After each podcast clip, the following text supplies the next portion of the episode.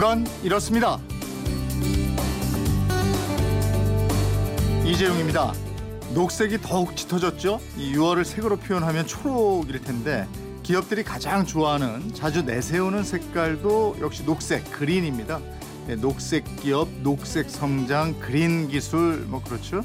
그런데 한편에서는 그린워시를 조심해야 한다 이럽니다. 그린워시, 이게 뭘까요? 영어예요. 그린워시. 그건 이렇습니다. 약점을 숨기려고 눈가림하는 걸 화이트워시라고 그러는데 여기에 녹색, 그린을 합성한 단어입니다. 기업들이 광고나 홍보로는 친환경을 내세우면서 속으로는 환경을 파괴하면서 돈을 번다. 한마디로 눈속임을 하고 무늬만 친환경이다, 이런 뜻입니다. 예를 들면 아름다운 자연 이미지 광고를 하는데 그 아름다운 화면이 그 기업과는 아무 관련이 없다면 그린워시고요. 친환경적인 프로그램을 홍보할 때 프로그램에 드는 비용보다 홍보비가 훨씬 많다. 이러면 이것도 그린워시입니다. 오늘이 21번째 맞는 세계 환경의 날입니다. 환경 오염 때문에 특히 어린이들, 노약자들이 큰 피해를 입고 있는데 녹색인 척하는 그린워시 기업에 더 이상 속아 넘어가지 말아야겠습니다. 기업들이 녹색 가면을 쓴 채 돈으로 녹색 이미지를 사기만 한다면 우리 환경과 지구의 미래, 이게 어떻게 되겠습니까?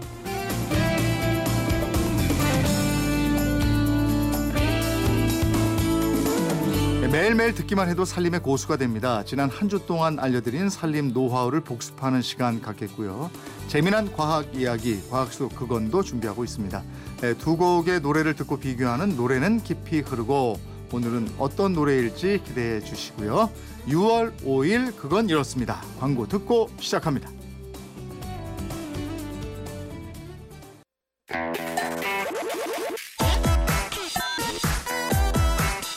알찬 지식과 정보, 생활의 지혜가 가득한 그건 이렇습니다. 이재웅입니다.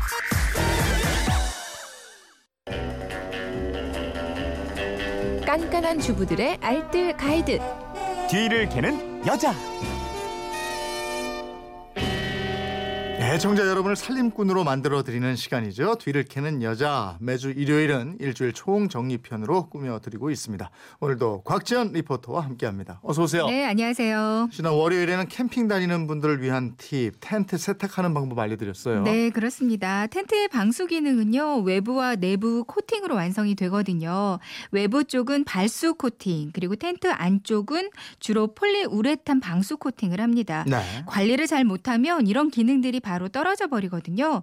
가장 해서는 안 되는 게 세탁기에 돌리거나 물에 담그고 막 비벼 빠는 거예요. 세탁을 하셔야 한다면 가급적 부분 세탁을 해주시는 게 좋은데요.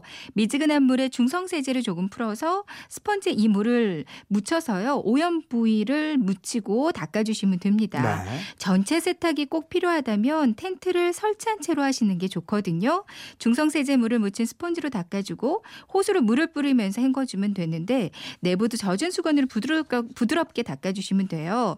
설치를 해놓고 세탁하는 게 좀 어려운 상황이라면 욕조에 물을 받아서 샤워기로 뿌리면서 중성세제로 닦아주시면 되거든요. 네. 절대로 비벼서 빨지 말고요. 살살 닦는 게 좋습니다.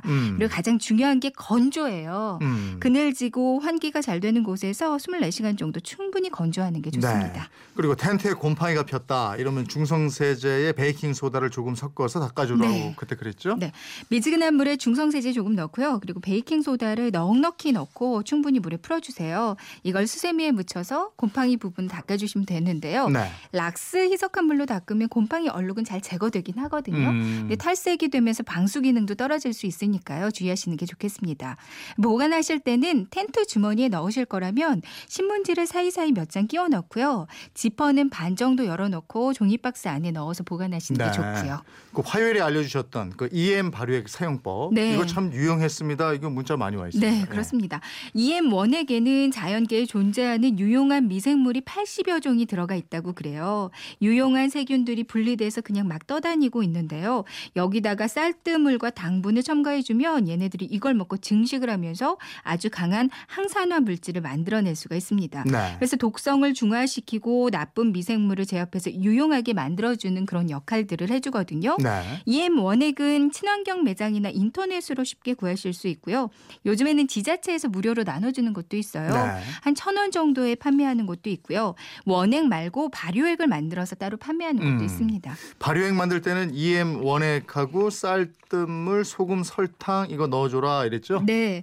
잘 씻어 말린 페트병에 우선 쌀뜨물을 한 3분의 2 정도 채워주세요. 설탕을 한 큰술 넣어주고 소금은 이보다 좀 작게 티스푼으로 하나 정도 넣어줍니다. 네. 이제 EM 원액을 그 원액 병뚜껑으로요. 한 4번 정도 넣어주면 되거든요. 이제 뚜껑을 닫고 살살 흔들면서 따뜻한 곳에서 발효시키면 되는데요. 이제 발효가 되면서 가스가 나오는데 병이 빵빵해져 있다면 뚜껑을 열어서 한 번씩 가스를 빼주는 게 좋아요. 네. 이렇게 일주일 정도가 지나서 더 이상 가스가 나오지 않으면 완성인데요. 보관은 실온 보관하시고요. 기한은 한 달 정도 사용이 가능합니다. 네. 이 EM 발효액을 분무기에 넣고요. 집안에 각종 냄새 나는 곳들, 뭐 에어컨이나 배수구, 화장실, 세면대, 신발장 이렇게 냄새 나는 곳에 뿌려주기만 해도 실제로 큰 효과가 있을 거고요. 네. 화초들에도 EM을 물에 많이 희석해서 뿌려주면 병충해도 예방할 수가 있어요.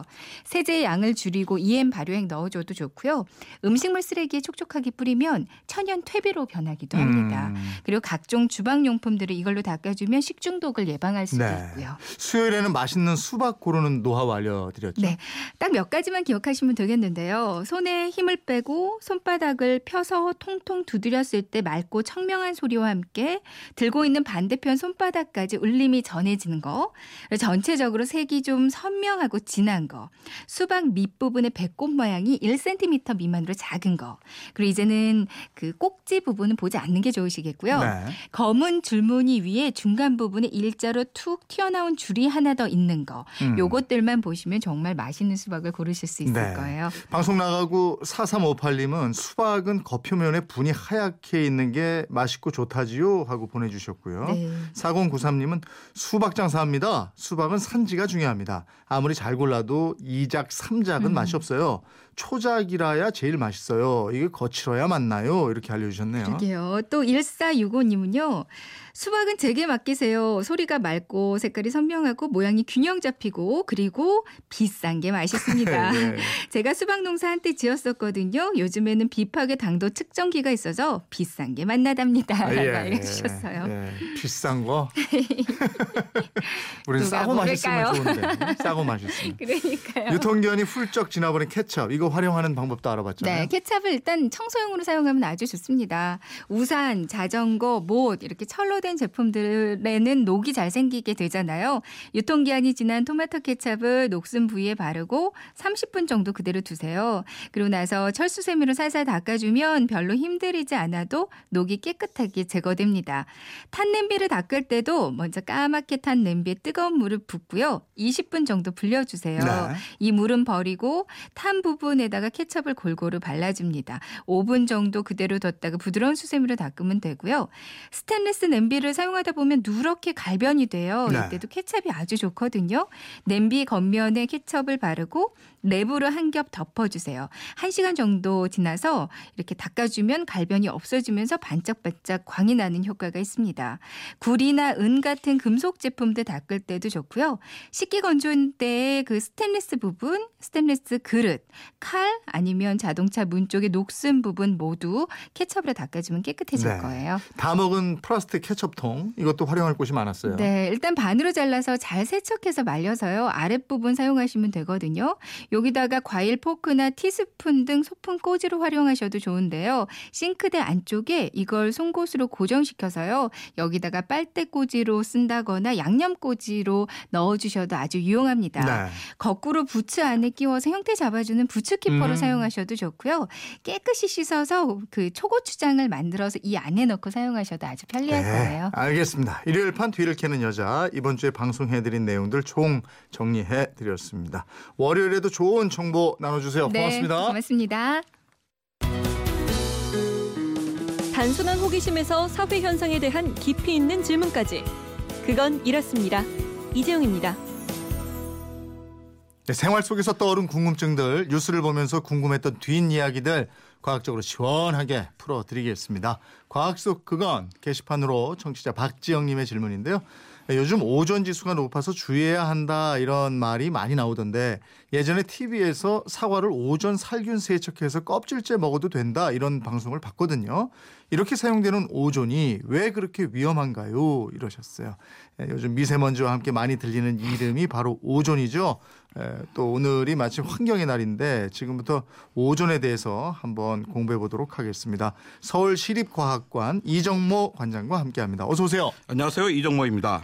관장, 요즘 말하는 오존 이게 정확히 뭐예요? 오존은 그리스 말로 냄새라는 말을 뜻을 가진 물질입니다. 네. 산소 원자 3개로 구성된 분자인데요. 우리가 숨쉬는 산소 분자는 산소 원자 2개로 되어 있잖아요. 네. 오존은 산소 원자 3개로 되어 있습니다. 우리가 숨쉬는 산소 기체는 냄새도 없고 색깔도 없거든요. 근데 오존은 약간 비릿한 냄새가 납니다. 아주 연하기는 하지만요. 색깔도 있습니다. 네. 고체는 어두운 보라색, 액체는 어두운 파란색, 그리고 기체는 연한 파란색을 띠죠. 예전에 과학 시간에 오존이 대기 상층부에서 자외선을 막아준다 이런 얘기 들었거든요. 예. 근데 고공에 있는 오존 이거 어떤 역할을 하는 거예요? 예, 말씀하신 대로요. 그 자외선을 막아줍니다. 오존의 90%는 지상 10에서 50km 에 있는 성층권에 밀집되어 있습니다. 네. 왜 국제선 비행기를 타면 비행 고도가 10km쯤 되잖아요. 그 높이가 성층권의 가장 아랫부분입니다. 네. 성층권은 그 아래에 있는, 그러니까 우리가 숨쉬고 있는 대륙권과는 달려 기상현상이 일어나지 않기 때문에 비행에 쓰이는 곳이죠. 성층권에 모여있는 오존은 생명체에 해로운 자외선을 거의 95에서 99% 정도까지 흡수합니다. 네. 그래서 지구상의 동물과 식물의 생명을 보호하죠. 그러면 만약에 이 오존층이 파괴되면 지구에는 어떤 일이 일어나요? 네, 큰일 납니다. 성층권에 있는 오존층이 파괴되면 강력한 자외선이 직접 땅에 닿겠죠. 땅에는 우리가 살고 있잖아요. 사람의 경우 면역 기능이 떨어지고요. 피부암, 백내장 같은 것이 생기게 됩니다. 예. 한때는 남극 하늘에 오존층 구멍이 얼마나 커졌는가 하는 뉴스가 거의 매달 나온 적이 있었어요. 네네. 요즘은 안 나오잖아요. 예. 오존층 파괴가 많이 줄어들었기 때문입니다. 오존 구멍이 되게 줄어들었어요. 네. 오존층을 파괴하는 주요한 물질이 플레온 가스였거든요. 예, 그 플레온 가스를 더 이상 사용하고 있지 않기 때문입니다. 네. 우리나라는 이미 1999년 7월부터 플레온 가스를 냉매로 사용하는 기기를 사용하고 있지 않죠. 네. 아니, 오존이 이렇게 지구를 보호하고 있는데 요즘 뉴스에서 계속 이렇게 해롭다 이런 얘기 나오잖아요. 예. 그럼 이 오존은 뭐예요? 같은 오존입니다. 그러니까 오존의 95에서 99%는 저 높은 성층권에 있어요. 네. 나머지 1에서 5%의 오존이 성층권 아래에 있는 대륙권에 있는 것이죠. 우리는 대륙권에 살고 있습니다. 네. 우리가 숨쉬는 공기 중에 있는 오존은 자동차 배기가스의 주성분인 질소산화물의 작용에 의해서 만들어지거든요. 네. 오존이 성층권에 있으면 자외선을 차단하는 좋은 일을 하는데 우리가 숨쉬는 공기 속에 있으면 아주 해로운 역할을 합니다. 네. 그러니까 오존은 산소 원자가 3개가 모인 것이라고 했잖아요. 네. 그런데 산소 원자는 2개가 모인 상태, 그러니까 우리가 숨쉬는 산소 분사 상태가 가장 안정적이에요. 그래서 산소 원자가 3개로 모인 오존에서 자꾸 산소 원자 하나를 떨쳐냅니다. 네. 그러니까 산소 원자 하나가 떨어져 나오면 이게 산소 이온인데 산소 이온은 생물이든 금속이든 가리지 않고 아무데나 잘 달라붙어서요. 그 물질을 변성시킵니다. 그러면 오존 농도가 높은 곳에 오랜 시간 노출되면 어떤 영향을 끼치게 되는 거예요? 오존 자체는 문제가 아니지만요. 네. 오존에서 떨어져 나온 산소 이온이 우리 몸에 들어오면 세포를 파괴합니다. 특히 호흡기에 치명적인 영향을 줍니다. 네. 그래서 오존 양이 높아지면 오존 주의보라는 것을 내리게 되는 거예요. 네. 환경에도 또 영향을 미치고요. 식물의 성장을 더디게 하고요. 질병이나 해충에 대한 저항성도 낮아져서 식물의 성장에 아주 숲에 안 좋은 영향을 끼칩니다. 그럼 오존주의보가 발령된다. 이거는 상당히 조심해야 되는 거네요. 그렇죠. 그러니까 주의보를 내린 거겠죠. 네. 오존 농도가 0.1 ppm 이상이 되면 그 다음날 사망자가요.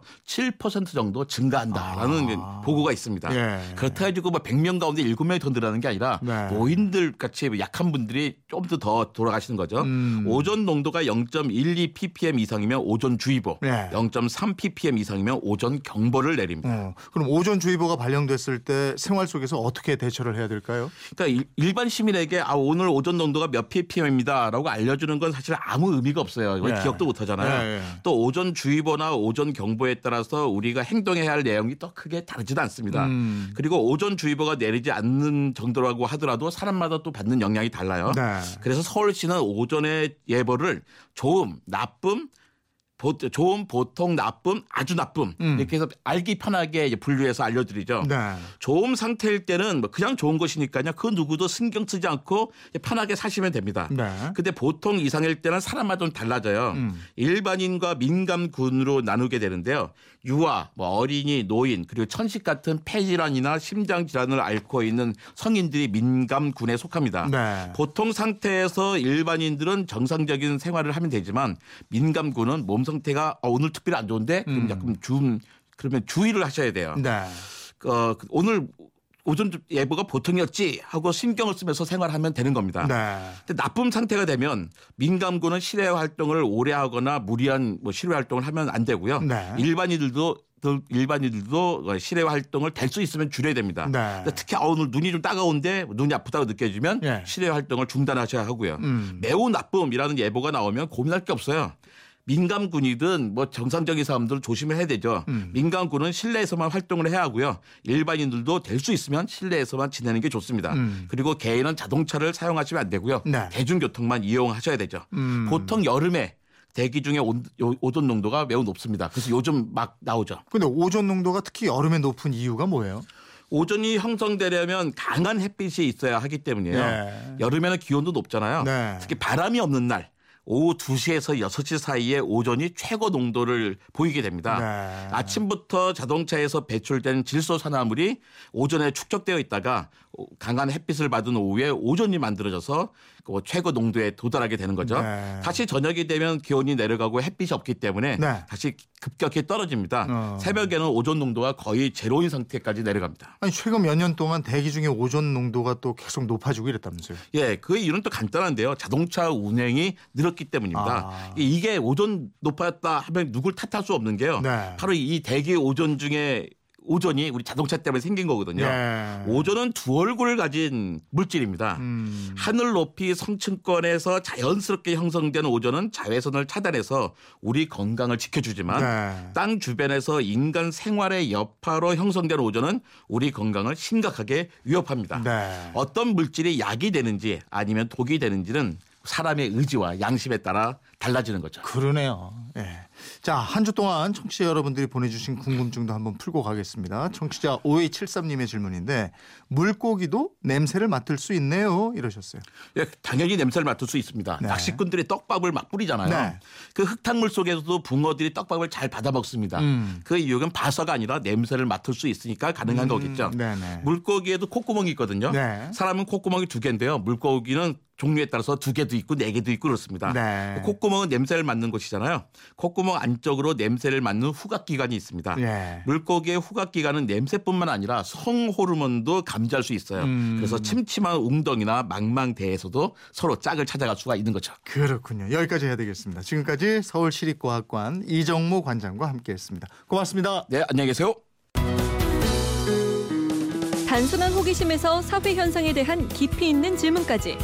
그건 이렇습니다. 이재용입니다.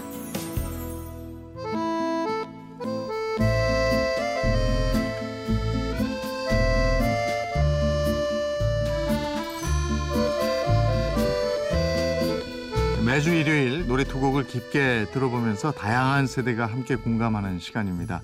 노래는 깊이 흐르고 오늘도 이준희 대중음악 평론가와 함께합니다. 어서 오세요. 네, 안녕하십니까. 오늘은 어떤 노래 준비하셨어요? 예, 오늘은 좀 날짜를 고려해서 노래를 골라봤거든요. 오늘이 6월 5일인데 내일은 어떤 날이겠습니까? 6월 6일. 네, 6월 6일이요? 현충일이거든요. 예, 현충일 외에 뭐 다른 게 있어서 말씀하시는지 알죠? 그렇죠. 예, 네. 현충일만이면 제가 여쭤볼 리가 없는데 6월 6일은 호적상이긴 하지만은 그 목포의 눈물을 부른 가수 이난영 선생의 네. 생일입니다. 더군다나 이분이 1916년생이기 때문에 네. 올해로 이제 탄생 100년 굉장히 의미 있는 해고 이제 내일 같은 경우는 의미 있는 날이죠. 그래서 오늘 이난영 선생 노래를 하나 꼭 좀 들어봐야겠다 사실 마음 먹고 있었고요. 네. 그렇게 하나 준비하다 보니까 또 마침 딱 어울리는 짝이 맞는 90년대 노래가 하나 더 있어서 그렇게 두 곡을 준비를 해봤습니다. 네. 일단 먼저 들어보실 곡이 1939년에 발표된 이난영 선생의 다방의 푸른 꿈이란 노래인데요. 제목이 특이하네요. 다방의 푸른 꿈. 예. 그리고 이 노래는 제목부터 이미 의도가 상당히 개입이 된 일부러 푸른 꿈이라는데 특히 이제 그 방점을 찍은 그런 노래라고 볼 수가 있는데 네. 1930년대 굉장히 이른 시기임에도 불구하고 어떤 재즈의 느낌을, 특히 블루스의 느낌을 가장 잘 구현한 음악으로 지금까지도 평가를 받는 그런 노래입니다. 목포의 눈물에 이난영 씨가 재즈도 불렀다. 우리가 있던 하도 오래전 분이라서 그냥 중간에 좀 잊혀진 곡들이 많아서 그렇지, 이난영 선생이 정말 당대를 풍미했던 대가수라는 게 여러 가지 그 지표를 통해서 확인할 수가 있거든요. 네. 일단 이분이 일제강점기에 활동한 가수들 중에서 가장 발표곡 수가 많습니다. 200곡이 훨씬 넘고요. 그리고 그 200곡들을 쫙 펼쳐놓고 보면은 스펙트럼이 굉장히 넓어요. 민요부터 그다음에 재즈까지 굉장히 다양한 노래들을 불렀고, 그 가운데 이제 목포의 눈물이 아무래도 가장 큰 히트곡이라서 우리가 이난영의 이미지를 목포의 눈물로만 기억하고 있는데, 네. 사실은 달리 좀 보아드려야 되는 그런 일면 부분들이 굉장히 많은 분입니다. 1939년의 재즈곡. 이거 어땠을까 궁금해지는데, 작사 작곡은 어떤 분이 하신 거예요? 예, 조명암이라는 분이 가사를 쓰셨고, 네. 작곡은 이제 김혜송이라는 분인데, 이 김혜송이라는 분이 또 예사뿐은 아니거든요. 바로 이난영 선생의 남편입니다. 네. 그러니까 이 다방의 푸른 꿈을 들어보시면은, 아니 이 목소리가 내가 알던 그 목포의 눈물 그 목소리 맞아? 이런 생각이 드실 수도 있는데, 잘은 모르겠지만은 이 노래는 아마 부부가 작심을 하고 낸 곡이 아닐까 싶어요. 네. 우리도 좀 이런 거 한번 재즈를 한번 해보자. 예. 제대로 된 블루스를 한번 보여주자. 그래서 하여튼 이 창법도 이난영 선생의 다른 곡들과는 사뭇 다릅니다. 궁금하네요. 들어보겠습니다. 이난영의 다방의 푸른 꿈.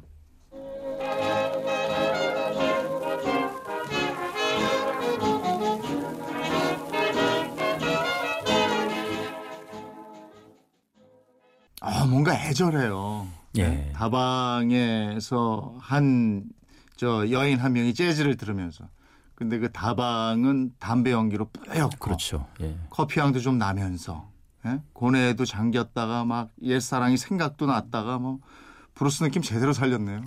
이건 뭐 카더라긴 합니다만은, 예. 무대에서 이난영 선생이 이 노래 부를 적에는 왜 옛날 헐리우드 영화에 보면은 이른바 그 파무파탈 이미지로 나온 어떤 배우들이, 예. 있는 왜 붙는 까만 드레스에 뭐 이런 그 장갑, 반짝반짝, 예, 예. 머리에 이런 붙는 모자, 뭐 거기에다 이제 담뱃대 하나 이렇게 이제 세팅을 하고 무대에 서서 이 노래를 불렀다라는 얘기도 있는데요. 네. 충분히 그럴 것 같습니다. 예. 네.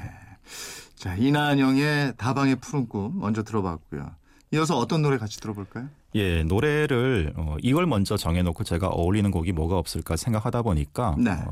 한 20분 고민하니까 떠올랐는데요. 바로 1991년에 발표됐던 그 재즈 카페라는 노래가 있습니다. 예. 좀 안타깝게 세상을 떠난 그 신해철 씨의 노래고요. 네.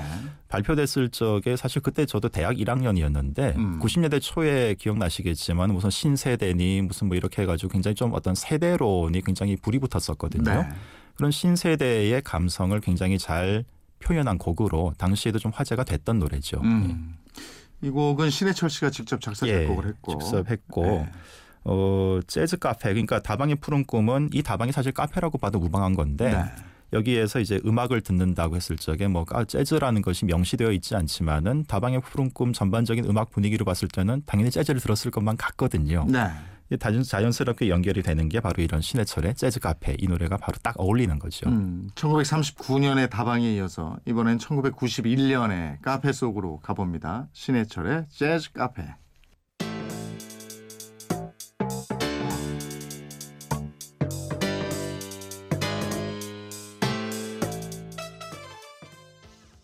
그 91년의 카페에도 그렇고 1939년의 다방에도 그렇고 거기 있는 사람들한테 뭔가 사연이 있어요. 그리고 공간이 뿌옇고, 네. 그죠?